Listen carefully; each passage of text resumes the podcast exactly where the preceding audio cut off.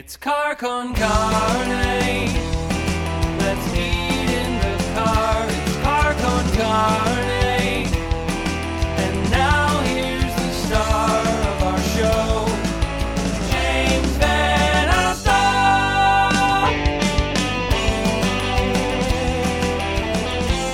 All 3 hours? All 3 hours. Got plenty of room on the phone. And welcome to Carcon Carne. I'm James Van Osdell. Today's show broadcasting or recording from downstate in Springfield, Illinois, which is about 200 miles southwest of Chicago. And the show this week is sponsored by Siren Records McHenry, which is about 50 miles northwest of Chicago. I'll see you at Siren Records for Record Store Day. Quick programming notes coming up next week. It is the first show back in the car since March 2020. Blake Coddington of the band Letdown. You've seen them explode all over social media. Blake Coddington of Letdown will be joining me for hot dogs next week. Also on Monday, Lucky Boys Confusion joins me. The return of LBC, because this month is the 20th anniversary of their breakthrough, their major label debut, Throwing the Game. We'll talk about that. They've got a live stream planned for that and a documentary rolling out, which I may or may not be in. That is Lucky Boys on Monday. I'm serious. I may be in it. I'm not sure. But meanwhile, yes, I'm in Springfield. I'm at the Abraham Lincoln Presidential Library. Can your favorite podcast say that? I'm at the Abraham Lincoln Presidential Library in Springfield for the State of Sound, a world of music in Illinois. My very first radio job was hosting a show called the Local Music Showcase. It was on Q101 back in 1995. I was working as a programming assistant. I was making $5 an hour, 20 hours a week.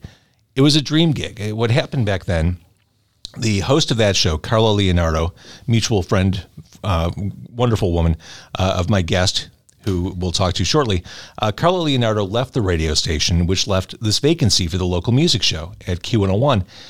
The thing is, no one at the radio station, none of the full-time DJs wanted to do the show. There was no prestige. There was no glory in doing the local music show at like 11 o'clock on a Sunday night. So me, as a programming assistant, decided to audition to do the local music show. And to do the audition, I'd never done radio before, never done professional radio. I put together an audition tape. I went to Fireside Bowl to interview Loud Lucy. I went to Lounge Acts to interview Wesley Willis. And I went to the Elbow Room to interview Nubile Things. I cobbled together some interview clips, submitted my demo, and I got the gig, which I was really proud of myself for doing at the time. But then I realized I was only competing against myself. Basically, my boss at the time just wanted to be sure that I could actually do this. Again, no one else wanted it. But the point is this. I've been involved with local music as part of my career from the get-go. I currently host Demo 312 on 101 WKQX. And in this podcast, in Carcon Carne, I devote a significant amount of episode time to independent musicians from the great state of Illinois. And so while my career has been very Chicago-focused, the bottom line is Illinois music history is deep, it is influential, and it is amazing. I'm broadcasting from the floor of the Abraham Lincoln Presidential Library, again, here at the museum exhibit. My guest this week is the curator of the exhibit. He's a former coworker. He is a friend. He is a professional. He is Lance Tawzer. Lance, it's been forever. It is. It has. Welcome to the State of Sound. I'm here in the State of Sound in bucolic Springfield, Illinois, the state capital. Let's just start from the beginning. What is the origin of this museum exhibit?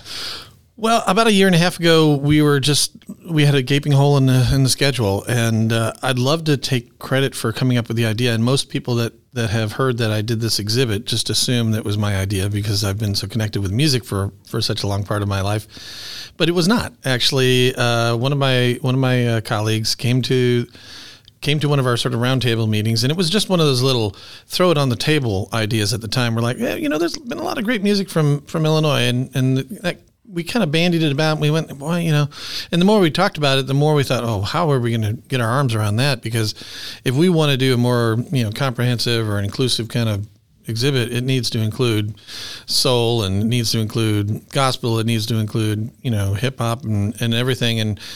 And the more we rattled off different genres and different artists, we're like, well, that's a big undertaking. So it took us a while to kind of get our arms around how we might approach it. And we already knew that no matter what we did, there were going to be, somebody's going to come in and and go through the exhibit and go, you know, how come that Loud Lucy's not in this show? You know, there's or Head East or something. You know, there's somebody's going to come in with a chip on their shoulder. I like that you already have those artists in mind. Like, you know what those pain points are when people are going to come up with their list of complaints. Well, you just mentioned Loud Lucy. Nobody's really asked about Loud Lucy, but somebody had come in and asked why we didn't include Head East, and I probably would have asked the same thing. I'm sure you would have, because you're a big fan. I know. I actually couldn't name a Head East song, but I know that they never were. Been any reason. They also, before Rainbow had that big version of Since You've Been Gone, they had success with that. Yep. Yeah, you know, we in the rock genre, there was so many bands from Illinois. Oh, I mean, my God. And in fact, I think the kernel of idea that was thrown on the table was someone who really had a very narrow of what they thought Illinois music was. They thought it was REO, Cheap Trick, you know, Styx, Pumpkins.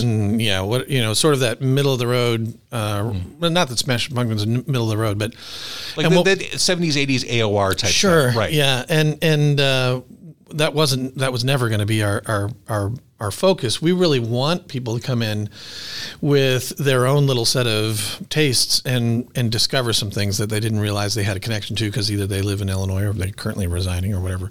So, we really wanted to challenge people. There's music for everybody here, and there's definitely music that I'm sure people aren't that familiar with. So, and there's objects in here that people are like, well, what the heck is that? So hopefully minds will be a little bit expanded.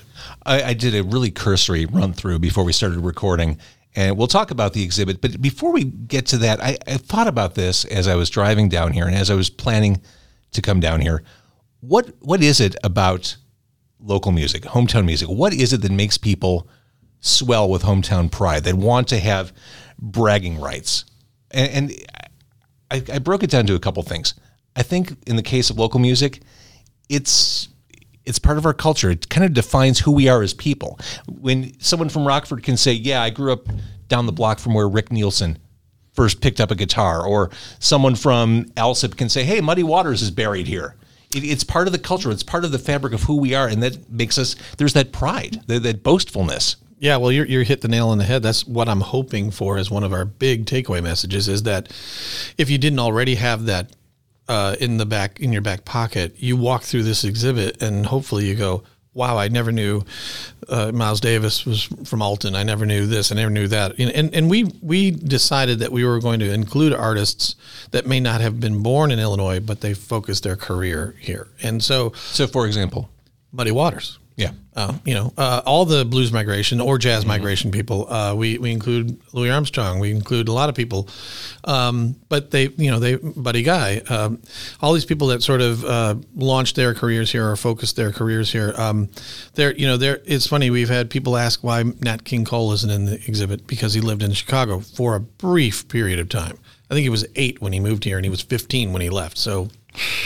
Not really an Illinois artist. Right. By the same token, you don't have anything from Patti Smith or Warren Zevon. Right. Yeah. Yeah. And we do include people that like the Mekons is a strange story, coming from the UK, in 1980 and sort of engulfing into the local culture. So they came from Europe with this, punk thing, and then they come to the Midwest and suddenly become country artists. Well, yeah, suddenly John Langford is the patron saint of the Americana Renaissance. I know, and he's from Wales. Right, and the Mekons were such a cool, artistic punk band. He's still the coolest dude ever. He's actually going to book a show in Springfield and perform right here where we're standing. Get out. Yeah, he's this. And you were asking me about the artifacts. So a lot of the artifacts that are in the exhibit, we had, the byproduct of COVID was, and I never call it a benefit, was when I went calling, people were home.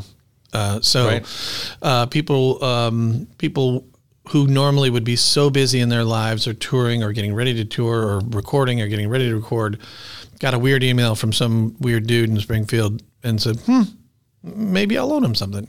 And the most impressive aspects of those are when people really think about what they want to loan us, and it has a good story. And we interviewed Tim McIlrath from Rise Against, and he loaned us a guitar that he saw as sort of the epitome of him sort of making it. And it's relatively old guitar, but it was the first one that he got for free from Gibson. So they had gotten to a point where Gibson, a humongous guitar company, handing them a $2,000 guitar. And so this is the one that really was the one where he felt legitimized that you know, maybe he wouldn't need to worry about a day job anytime soon. And, you know, and so he had a really good story. And 3 a.m. truck stop on the Warped Tour, he buys these letters, these stickers, and he puts them on the back, and it says "Out of Step," and it's a Minor Threat tribute.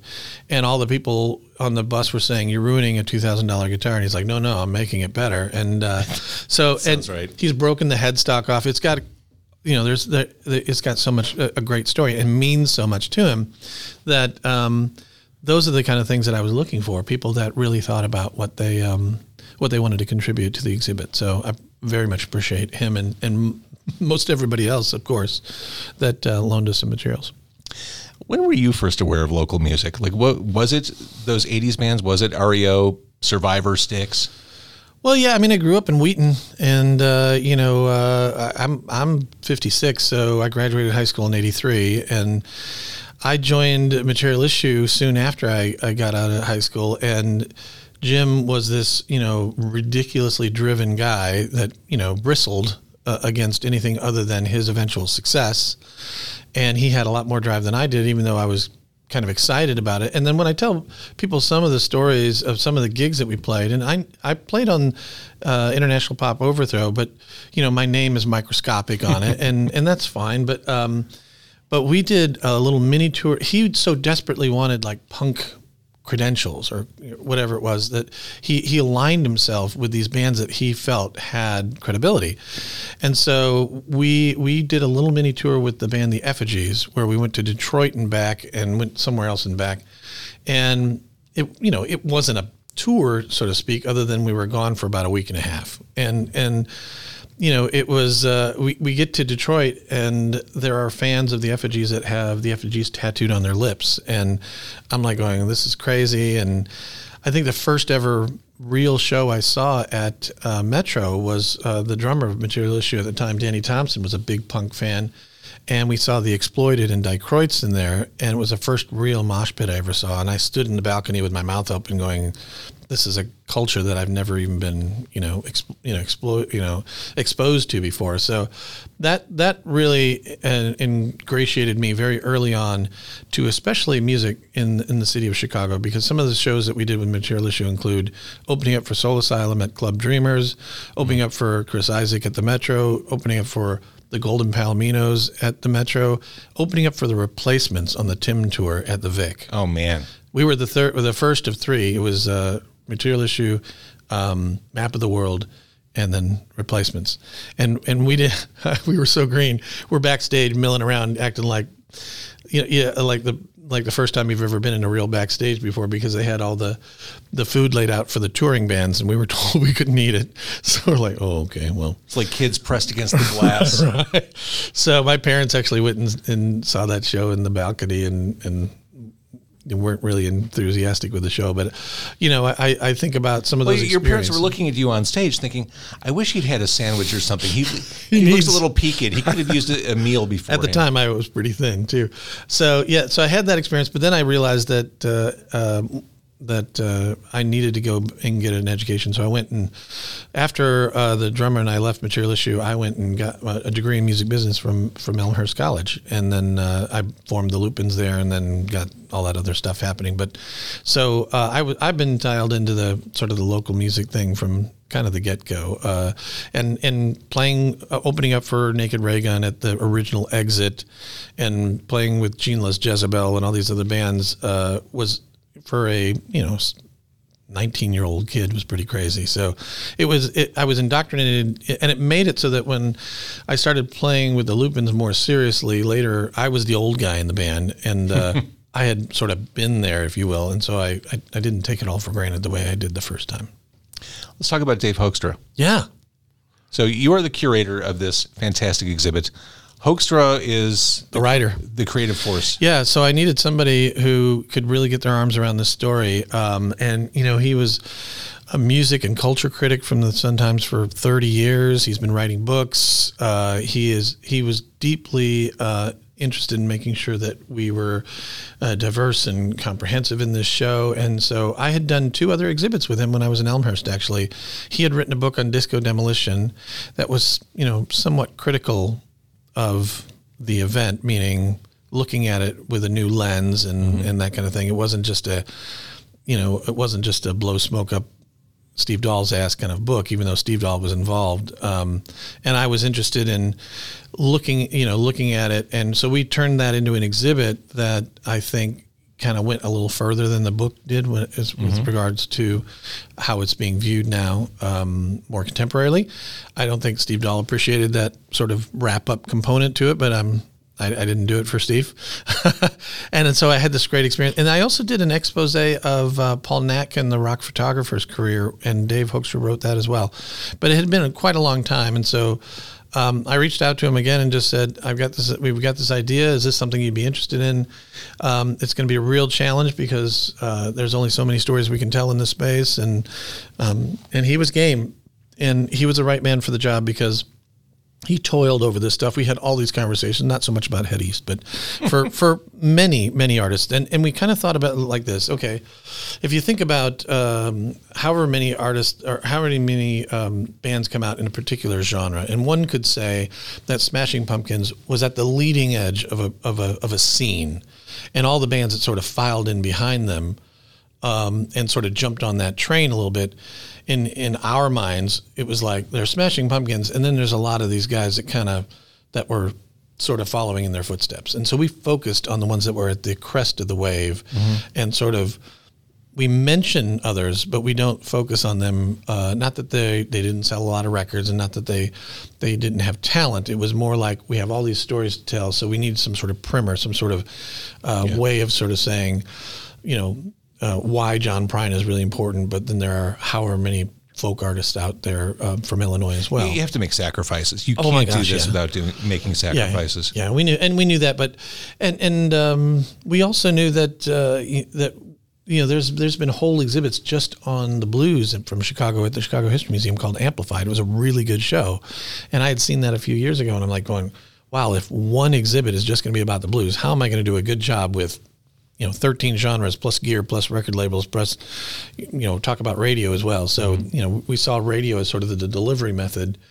of the music, at least traditionally. And so that was the reason why we dedicated about 10% of the space to create a studio like this so that we could invite DJs and podcast people from all over the state to serve as sort of, this vehicle for people in the gallery. Right now, the gallery's full. There are people mm-hmm. listening to us. Hello.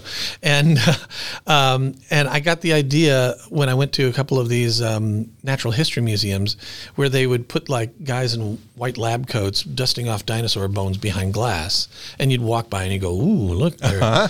They're doing is their that what thing. We are? Are we dusting off dinosaur bones? You and I essentially right now are dusting dinosaur bones for the people that are walking by. That's the metaphor. I'm rolling with that. right. We should get some white lab coats. Uh-huh.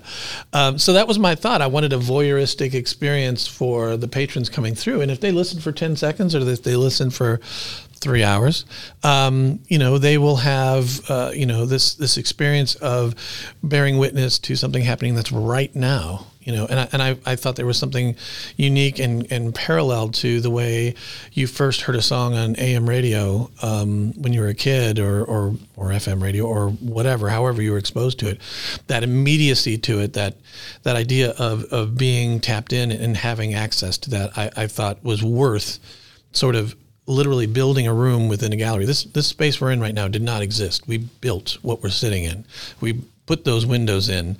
We insulated this room. We added more light. In fact, I want to make sure. Oh yeah, our on the air light is on, so people know awesome. They can't something's come in. Happening. Right, and they can't come in.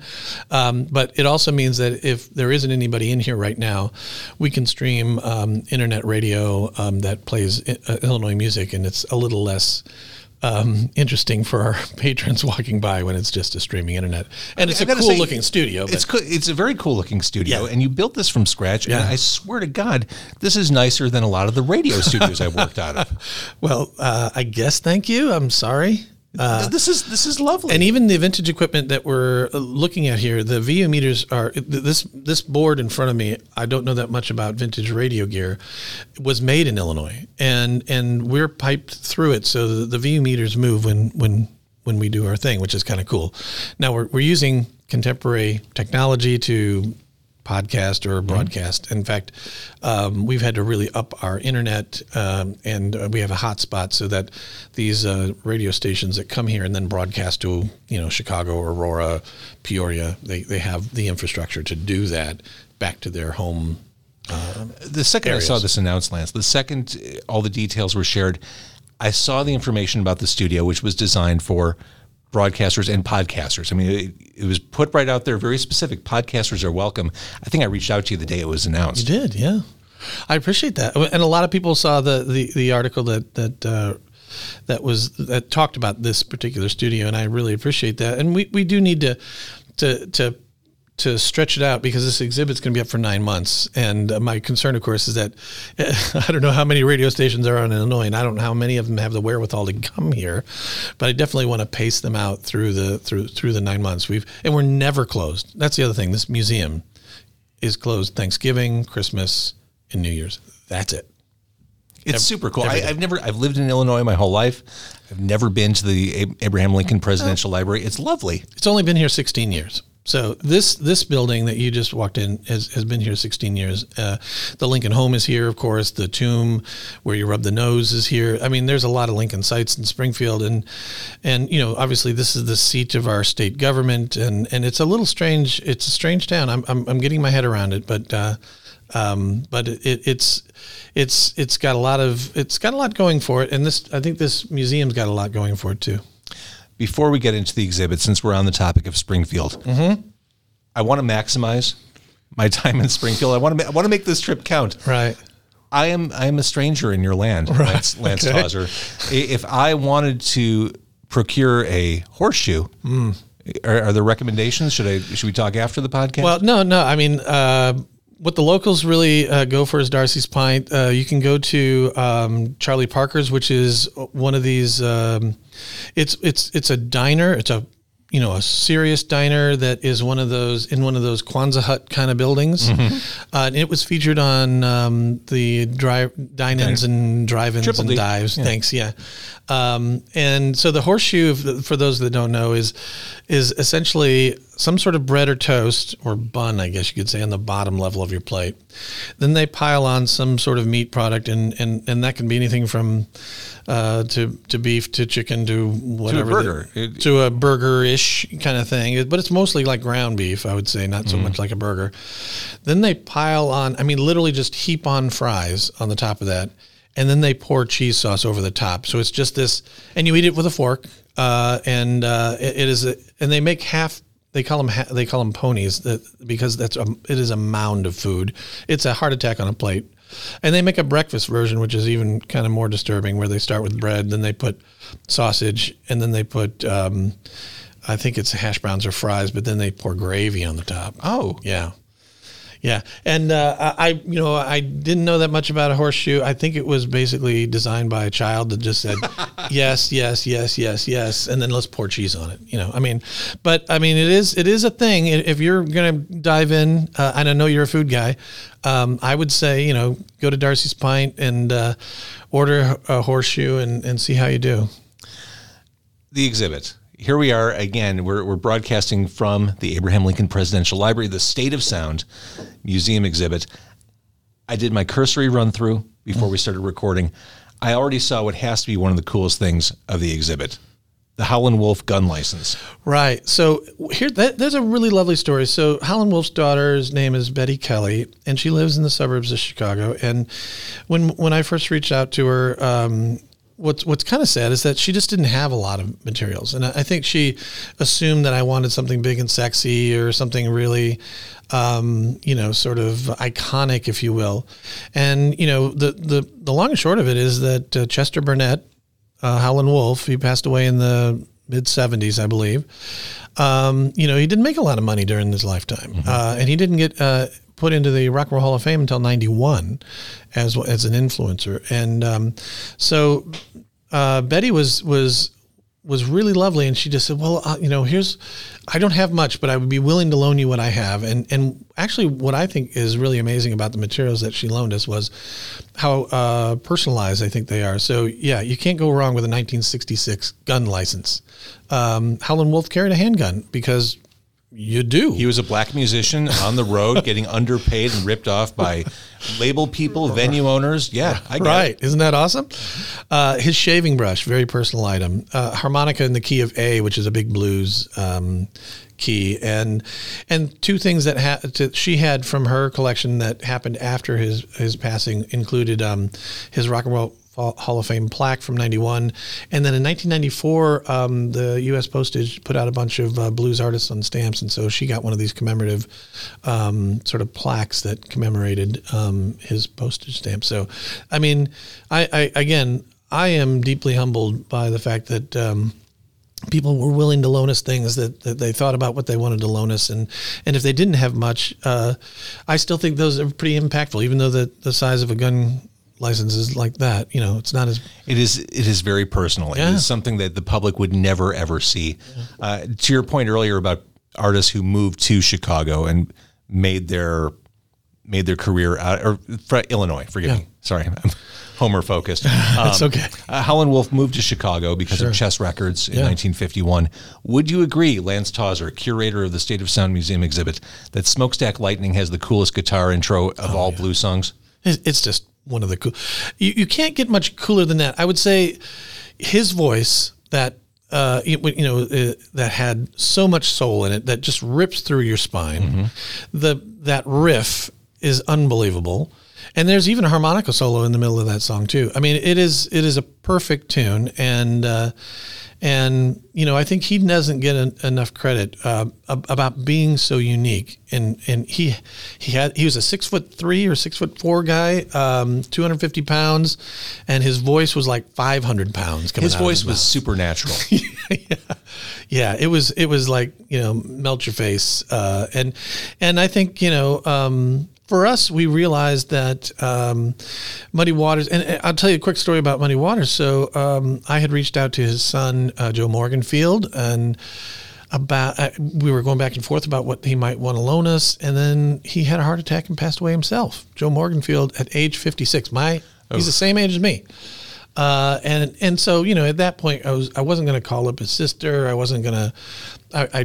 We made sure that Muddy Waters is represented in the exhibit in whatever way we could. But the approach was not to just feature memorabilia. The idea was to borrow things from the families or from the artists themselves. And so he's in here. He's in the documentaries.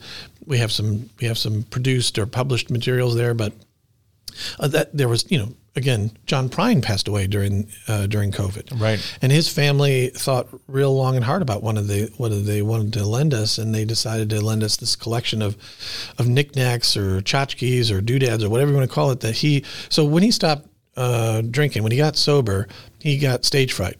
And he would have a little card table on the side of the stage, and he'd be playing, and every once in a while he'd get a little wigged out, and he'd look over, and here on this little card table was goofy little hot dog figurines and pictures of his kids or grandkids or coins and goofy little things that helped him recenter. An Archie comic book. And an Archie comic book. You know, again, these are things that he would do, and he always put a quarter, nickel, dime, penny on there. He had some rituals and things. So they actually took a picture of how he would have done it, and they sent it to us, and we tried to lay it out as best we could. I love the personal approach because, to your point about memorabilia, we could see that stuff on the internet. Oh, yeah. We could see whatever we want to see, but it is that connection to the artist that we don't get on the internet that we need to see come to life here. I love that stuff. And John Prine, I asked you the question earlier about what was your first understanding of local music. Now that I think about it, for me, it was probably John Prine because that's what my parents liked. Oh, yeah. My parents, I think before I was aware of Cheap Trick, before I was aware of Styx, it was John Prine. Sure. And here's a guy, I mean, you said it, he died in April of last year, Grammy winner. Sam Stone is still one of those monumental, Angel from Montgomery. I mean, these are monumental recordings. Yeah. I mean, he's also sort of considered sort of the musician's musician too, mm-hmm. as much as he had legions of fans, but he was so well regarded, so well respected. He was obviously a good guy. You know, his relationship with Steve Goodman, I mean, the connection to the old school, old town school of folk music. He just, you know, seemed very genuine. I never got a chance to meet him, unfortunately, but his family was very supportive of the exhibit. We wanted to make a big deal out of him, and I couldn't be more proud of showing those materials. Let's talk about Steve Goodman, because in the exhibits, you go right from Prine to Steve Goodman. You have another one of the coolest things in the exhibit specific to Steve Goodman. Mm. Yeah, I think both things are equal.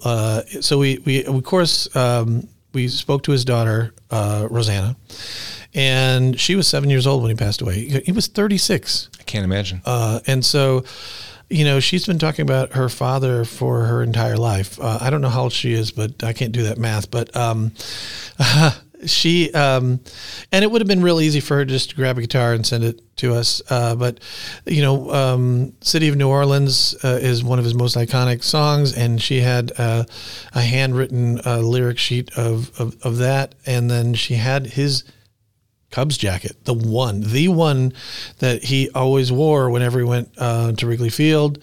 And he, of course, he's you know, so beloved in Chicago for the Go Cubs Go tune. So dying Cubs fan. I can't even say that. Dying Cub fans last request. Yeah. And Go Cubs Go. I mean, these are amazing. So much a part of baseball culture, right. Chicago culture, Illinois culture, right.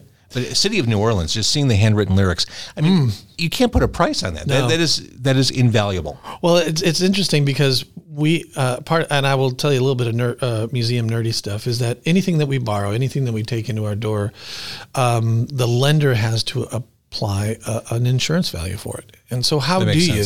I mean, God forbid this place burned down. You know, we have to be accountable for the materials that we have. Well, we have the Gettysburg Address in our vault. You know, we have some amazing stuff. Wait, that's here? One of five is here. Yeah. Okay. We're going to look at that after. It's not out. Oh, it's kind of like, it comes out for 2 weeks a year. Got it. Around the time in November when he said it, but, so yeah, it's not out, but, we have it in our vault. So, you know, we go through this process and I think a lot of people are like, I have no idea how to put a value to handwritten lyrics from that. And we cannot have it appraised. We physically cannot be involved in appraising anything because there's a conflict of interest. Of course. But we always tell people, look, we're well insured. You know, Gettysburg Address, I think, is insured for $20 million. You know, we can handle it. You just need to, you know, think about assigning a number to it that would at least make you feel better about, you know, loaning it to us. And in most cases, the one thing I wanted to mention was I took the 3-hour drive back up to Chicago for a lot of local pickups. And we had been shipping things around. We use art shippers for fragile stuff. And Miles Davis's trumpet came through from Los Angeles. Miles Davis's trumpet. It's how cool is that? That's from the 1980s. That was made for him. It's got his name on the bell. But I rented a big white van, because I had essentially made all these acquaintances. I had convinced these people to loan us that material. And I basically spent a week in Chicago driving around to everybody from Howlin' Wolf's daughter's house to Jimmy Chamberlain's house to Jennifer Hudson's house to Buddy Guy's club and so on and so forth. And sort of, you know, meeting them for 10, 15 minutes, taking possession of these materials, had a little paperwork to do, and kind of moving on. And it was a very, very interesting experience to be emailing and speaking to these people, and then showing up at, you know, I went to Ramsey Lewis's apartment right there by Lake Michigan. And, you know, and it was just, actually, he got on the phone and gave me directions, because there's it's been a while since I've driven in Chicago. He's on the phone telling me what road not to take because it's going the wrong direction. That's or something. Amazing. Yeah. It's great story. What impresses me about hearing that is how DIY. Oh yeah. So much of the, I mean, we come to this very professional, very immersive museum exhibit, and what people don't see is the stuff you're describing, like that scrappy acquisition.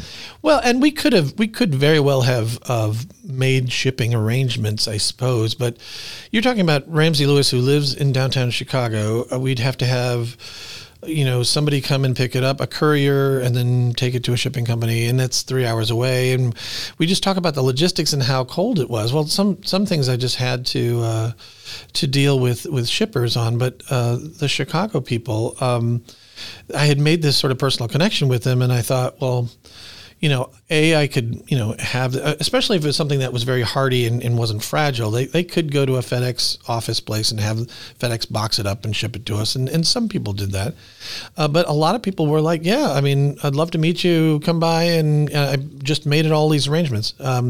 Probably one of the ones that really touches me is we reached out to Dan Fogelberg's widow, Jean, who lives in about as far as you can get, Deer Island, Maine. Oh, wow. I actually don't know where it is, but I looked at a map once, and it's pretty remote. And when I initially reached out to her, she was really apprehensive about loaning us anything. She had his sort of Dan's number one guitar, which he had nicknamed Buck, which is a Martin, beautiful Martin guitar. It still had the same strings on it from when he played. And she says it's never left the house, you know. And I'm like, okay, no problem. And so over a period of time, I just said, I just want to make sure that he's represented in the exhibit. And she had talked about loaning us one of his signature guitars that he never played. And I'm like, oh, no, that's not really what we're looking for. But, again, you know, looking for that personal. Exactly. And so on her own, I did not cajole her. I didn't beg. I didn't do anything. She came to it on her own. She said, you know what? I'm going to loan you the guitar. I'm also going to loan you this lovely little conducting baton that was his father's, who was a municipal band leader in Pekin, Illinois. And Peoria, and because Fogelberg was from Peoria, right? Yep, yes, he was. So again, another good middle of the state story, mm-hmm. along with Allison Krauss and some of these others. REO Speedwagon. Not the entire state is not, you know, Chicago focused. Although I tell you, people get a chip on their shoulder. You get maybe an hour or two outside of Chicago, people are like, oh yeah, you're from Chicago, you know, and like you start to see so many Cardinals fans in Illinois, and it's like seemingly very unsettling. But anyway, back to Jean Fogelberg. So she finally says, you know, I will loan you the guitar, but she's in Deer Island, Maine, and I contact an art shipper, and they said, we can't get there. We just physically can't get there. Wow. She drove 3 hours from Deer Island, Maine to some city, I think it was in Maine still, in order to deliver the guitar and the materials to an art shipper that could then package it up and ship it to us. So I'm extremely indebted to the people that loaned us these materials. The breadth of sounds and styles and history represented here. I think you did a good job. You talked about those artists that are at the front of the crest to tell the story. House music is represented here. Because it was invented here. Right. I mean, it's not like... So disco's represented, Earth, Wind, and Fire, and it was obviously also a soul. So they're in two different sections. I mean, Curtis Mayfield, Sam Cooke, Earth, Wind, and Fire, they dip their toes in several different... So they show up in a couple of different areas. But house music, you know, out of the ashes of disco came house music from, you know... and Frankie Knuckles is represented. We loaned his tape deck and his turntable from, you know, his career from the Frankie Knuckles Foundation. I literally went to Derek Carter's really, really cool studio on Halsted in Chicago. And I met Steve So Curley in the parking lot of a Meijer. I'm not kidding. These are all part of that trip. I mean, it's amazing. I think that's really important. And we can't not mention the Ministry crazy looking microphone stand. So that was shipped, I think it was it comes in a road case, because it's a touring prop. And Ministry uses a lot of very macabre things. And this particular microphone stand is one of several that were made by a company in New York called, it doesn't matter who made it. But it looks kind of like the cross between an oversized syringe and sort of skeleton bat wings made out of metal with a human skull on the top. Mm-hmm. I'm not doing it justice. It's crazy looking. Well, I think you're painting a fair enough picture of it. It is quintessential Ministry. Yeah, it's pretty crazy. And apparently the middle clear acrylic tube was dialed into their lighting show and would do all sorts of crazy things as well. But as I was mentioning, the fun story is that when it showed up, there was some liquid inside that sort of added to the light show. I guess it needed liquid to do something, but it was about a third way down and had been leaking. And our curators and our conservators here, basically the red light started flashing. They were freaking out. They wanted to get hazmat suits on and goggles, and we didn't know what it was. And we called Ministry's manager and said, "Do you have any idea what the fluid that's leaking out of there?" And they said, "No, I just asked Alan. He thinks it's the same liquid and snow globes." And I'm like, pretty sure it's not that, but okay. So we finally get a hold of the guy who made it in Brooklyn, and we had a whole team around, and we're like, "Oh, what is it? What is it? What is it?" Because my assumption was it was either embalming fluid or something really sinister, and it turned out to be baby oil. So baby oil. So we were able to clean it up. We drained it, and then we put it in an artifact case, and we've lit it up. And it is probably one of the more unique pieces in here, and it's got its own story. It's been around the world on the defibrillator tour in 2012, as well as another tour or two apparently. And it had been sort of taken off the tour and was sitting in the lobby of their offices in Los Angeles. Significant band. Oh yeah, in the history. Talk about ones at the crest, of that wave. I mean, you very, very important. And so, for us, we reached out to Kanye West. He didn't respond. We reached out to Chance the Rapper. He was I had Chance the Rapper's father's email, but he was in the middle of changing managers and really embroiled in something, and I was really hoping that Chance, but then we ended up getting something from Common. We got something from Jennifer Hudson. Well, you didn't just get something from Common. Yeah, some cool stuff. Yeah, so we have the custom-made Prada suit that he wore at the Oscars in 2015 when he sang with John Legend from the song that, in the movie that he actually starred in, from the movie Selma. Mm-hmm. The song's called Glory. And so he loaned us the suit. He also loaned us the conductor score and some other stuff. He actually loaned us a movie prop to a movie I wasn't even familiar with called Just Right, where he was in a romantic comedy as a basketball player with Queen Latifah. So cool. Yeah.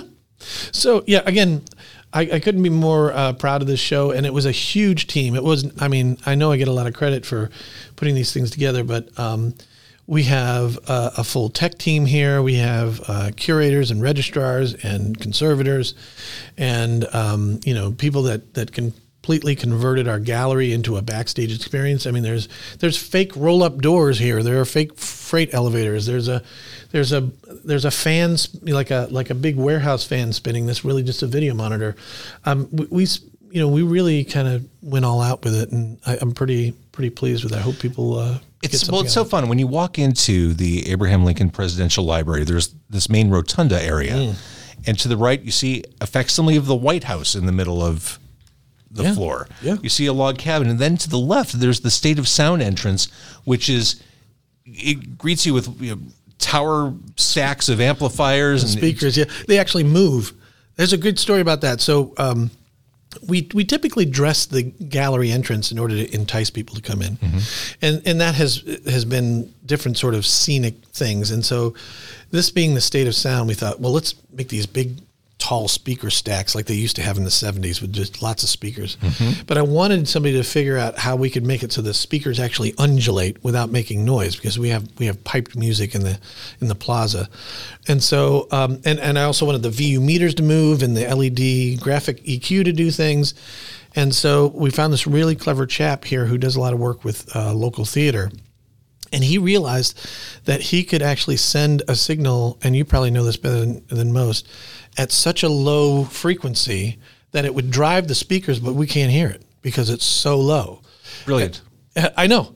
And it drives the VU meters, and it drives all the other things. So I'm like, oh my God, that's brilliant. And so, we have a very animated entrance to the exhibit. The attention to the lighting and everything else, I think, was really, really great. So, and the museum has gotten behind it wholeheartedly. The gift shop sells T-shirts and coffee mugs and hats, and it's sort of like Spaceballs. The scene in Spaceballs when they do merchandising. Mm-hmm. I'm humbled by how supportive the museum is.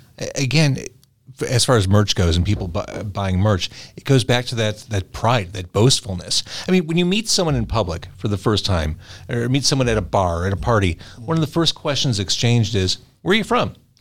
Right. And it where we're from defines us. Yeah. It's everything. It's sort of a grounding cultural, you know, sort of a place to start, you know, your perspective on somebody. You mentioned Curtis Mayfield. The closest I ever got to the Mayfield family was his son did IT for a radio station I worked for. Which one? Shea? Curtis He's Mayfield. He's got two, I think. His name was Curtis. Oh, Curtis. Oh, Curtis Jr. Yeah. Okay. He's, we borrowed materials from Shea, Cheaa, one of his other sons. Super cool guy. Yeah. When you see the Curtis Mayfield, what is it, like a jumpsuit? It's not a jumpsuit. It's a flared, it's a paisley flared pants and matching vest combo. They're not connected. They're two different pieces. It was from the early 1970s. Okay. And we borrowed that from the Rock and Roll Hall of Fame. The family had a few pieces, but they didn't have any sort of, I really wanted to place him in the space. And so they had donated this to the Rock and Roll Hall of Fame in Cleveland, and they loaned it to me. So when you see it, you realize, wow, Curtis Mayfield was kind of a petite man. But when you think about Curtis Mayfield, when you think about Superfly, you think, he had such a large looming presence. Yeah. All that coming from that little frame. Yeah. And actually, Dave Hoekstra interviewed him several times while he was alive. He actually interviewed him after the accident when he when the lighting material fell on him in 93, I think it was. Is that right? Anyway, so Dave knew him very well. Actually, we've started our own little podcast called the State of Sound podcast, where we made such amazing friends putting this exhibit together. Sure. We thought, here's an opportunity for them to come in and talk a little bit about their connection to Illinois and tell us the story behind the artifact that they loaned us, and sort of spin off from there. So we've only started with two. We've only published two. One is Tim McIlrath, and the other one is Kevin Cronin from REO Speedwagon. In radio parlance, those are good gets. Yeah, but we've taped an interview with Shea Mayfield. We taped an interview with Alex Dixon, Willie Dixon's grandson. Wow. We taped an interview with... I can't remember now. Oh, Rosanna Goodman. We're going to do them every other week for the run of the exhibit, and we're going to try to make sure that we get somebody represented from each music genre. I'm not quite brave enough to ask Al Jorgensen for an interview, but we might have to do that. I've only interviewed him once. I thought he was charming. Was he? Mm-hmm. He just frightens me. Understandable. You mentioned Willie Dixon. Is there Willie Dixon representation? Yeah. Their family loaned us handwritten lyrics and a commemorative plaque that was given to him on his 75th birthday from Chess Records. Whoa. So again, you'd love this story. So they said, hey, we actually have an electric stand-up bass that we could loan you. I'm like, oh, that's cool. And then they told me the story, and they said, well, Willie never played it. Let me just tell you, it's pink. And the guys from the Grateful Dead gifted it to him, and he saw it and went, yeah, I'm never going to play that. I almost wanted to borrow it just to have that story, but a pink electric stand-up bass given to him by the Grateful Dead. I would say Willie Dixon is hands down one of the most important songwriters. Oh, my gosh. And that's what that commemoration is. It's the songs that he wrote for Chess. He's one of those guys who, if you don't know the name, and really you should, if you don't know the name, you know the songs. Oh, yeah. You know Backdoor Man. You know Hoochie Coochie Man. You know Spoonful, Little Red Rooster. Oh, yeah. I mean, these had gone on from being blues standards to rock and roll standards. Sure, yeah. I the other thing that they offered me was something that I couldn't fit, which was they still have Willie's Cadillac that he got from Muhammad Ali. Oh, God. I mean, how cool is that? Yeah. I'm like, yeah, I really would like to borrow that, but I can't quite fit it in the gallery. And every once in a while I had to say no. I mean, the guys from Disturbed wanted to loan me a baby grand piano, and it was one that they did The Sound of Silence with. And I'm like, that's your take on that tune is amazing. I don't have room for a baby grand piano. But you do have a Dan Donegan guitar. I do. I went to his house, picked it up. Yeah, he's super cool. His wife's very nice. Seeing these people where they live and seeing them in their space and how welcoming they were. Maybe I just assumed they'd be more guarded, or maybe I just assumed they'd be more elitist or snooty, but they were all super genuine for the most part. See, and this is why I've always been thrilled to be involved with local music. Why I think it's so important, because the people, those nice people who are playing the small clubs now, could end up in a museum like this someday. Like, to be able to watch the growth, to be there from the beginning, that embryonic stage of musicianship, and watch the evolution, I think is one of the most fun things imaginable. I went out to Jeff Pizzotti's house. He lives out in He lives way out. Mm-hmm. And he rescues raccoons and things. And he was in the middle of, like, rehabbing his house, and so half of the house wasn't even, like, livable, and he was, you know, and just... I had lunch with him for Carcon Carne a couple of years ago. Yeah. I was with his wife. And they were trying to convince me that I should move out there. It's so fun. Lots of land. It's really way, way west. In the middle of nowhere. I picked a bad day, too. It was snowing, and he has one of these really long driveways. In fact, I almost got stuck on Rick Nielsen's driveway in Rockford. He's got one of those where you go through a gate, and then you're sort of in a wooded area, and he does have a turnaround at the top, but somebody was parked in the turnaround. And I was doing that whole jockeying. After like Austin Powers in the Zamboni? Yeah. Almost. And I'd gotten this really amazing guitar and the sweater from him, and I hung out with him a little bit.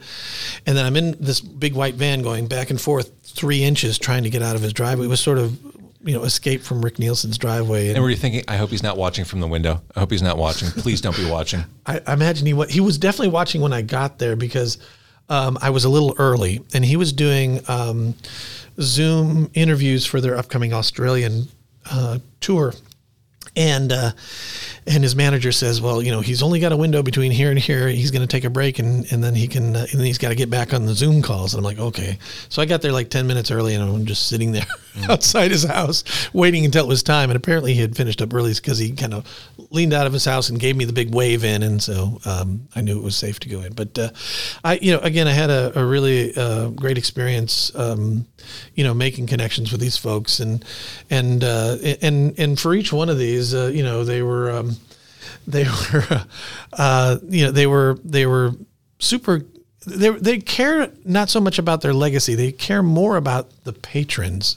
And that's really all I ever care about. When it was all said and done, I tried to figure out how to create something that I think the patrons will get something out of. It's not necessarily prestige. It's not, it has to do with whether we're telling good stories, whether we're opening minds, and whether the patrons will get something out of this show. I love it. All right. So the State of Sound, A World of Music in Illinois, is at the Abraham Lincoln Presidential Library. And you said it's basically like the Postal Service. It never stops. We are open 7 days a week, other than Thanksgiving, Christmas, and New Year's. And we're open 9 to 5 every day.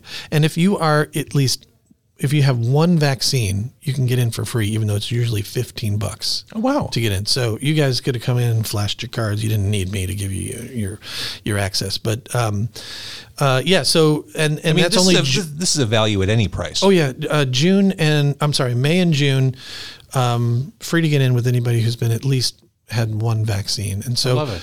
Yeah, I mean, and you know, now that we're in the bridge phase, we're at 60% capacity. We're going to have maybe 750 people, maybe 1,000 people through today. So wow. It's, you know, we're taping this on a Saturday when we're busy, and that's great. We love to see people through here.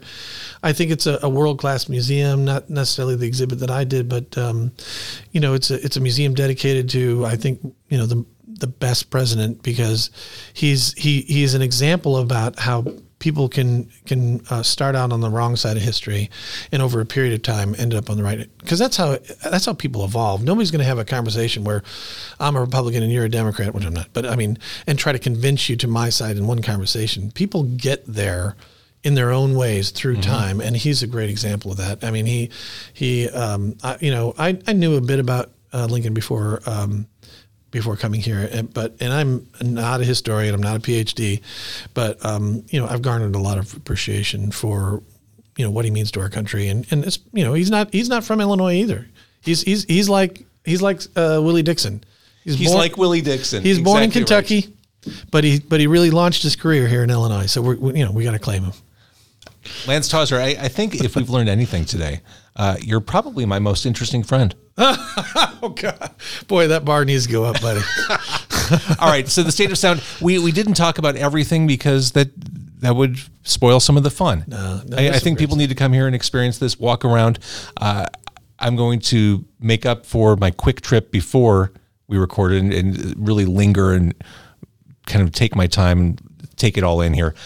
Excellent job. This is fantastic. As a music fan, as an Illinois lifelong resident, this is exactly what I wanted this to be. Thank you. Thanks for having us. Thanks for coming. We appreciate you taking the time to do your podcast here. This is really what we were hoping for, to have people that, have good stories to tell in this space while patrons are walking by. I've really enjoyed, people's faces when they're listening in. I think it's a good experience. Okay.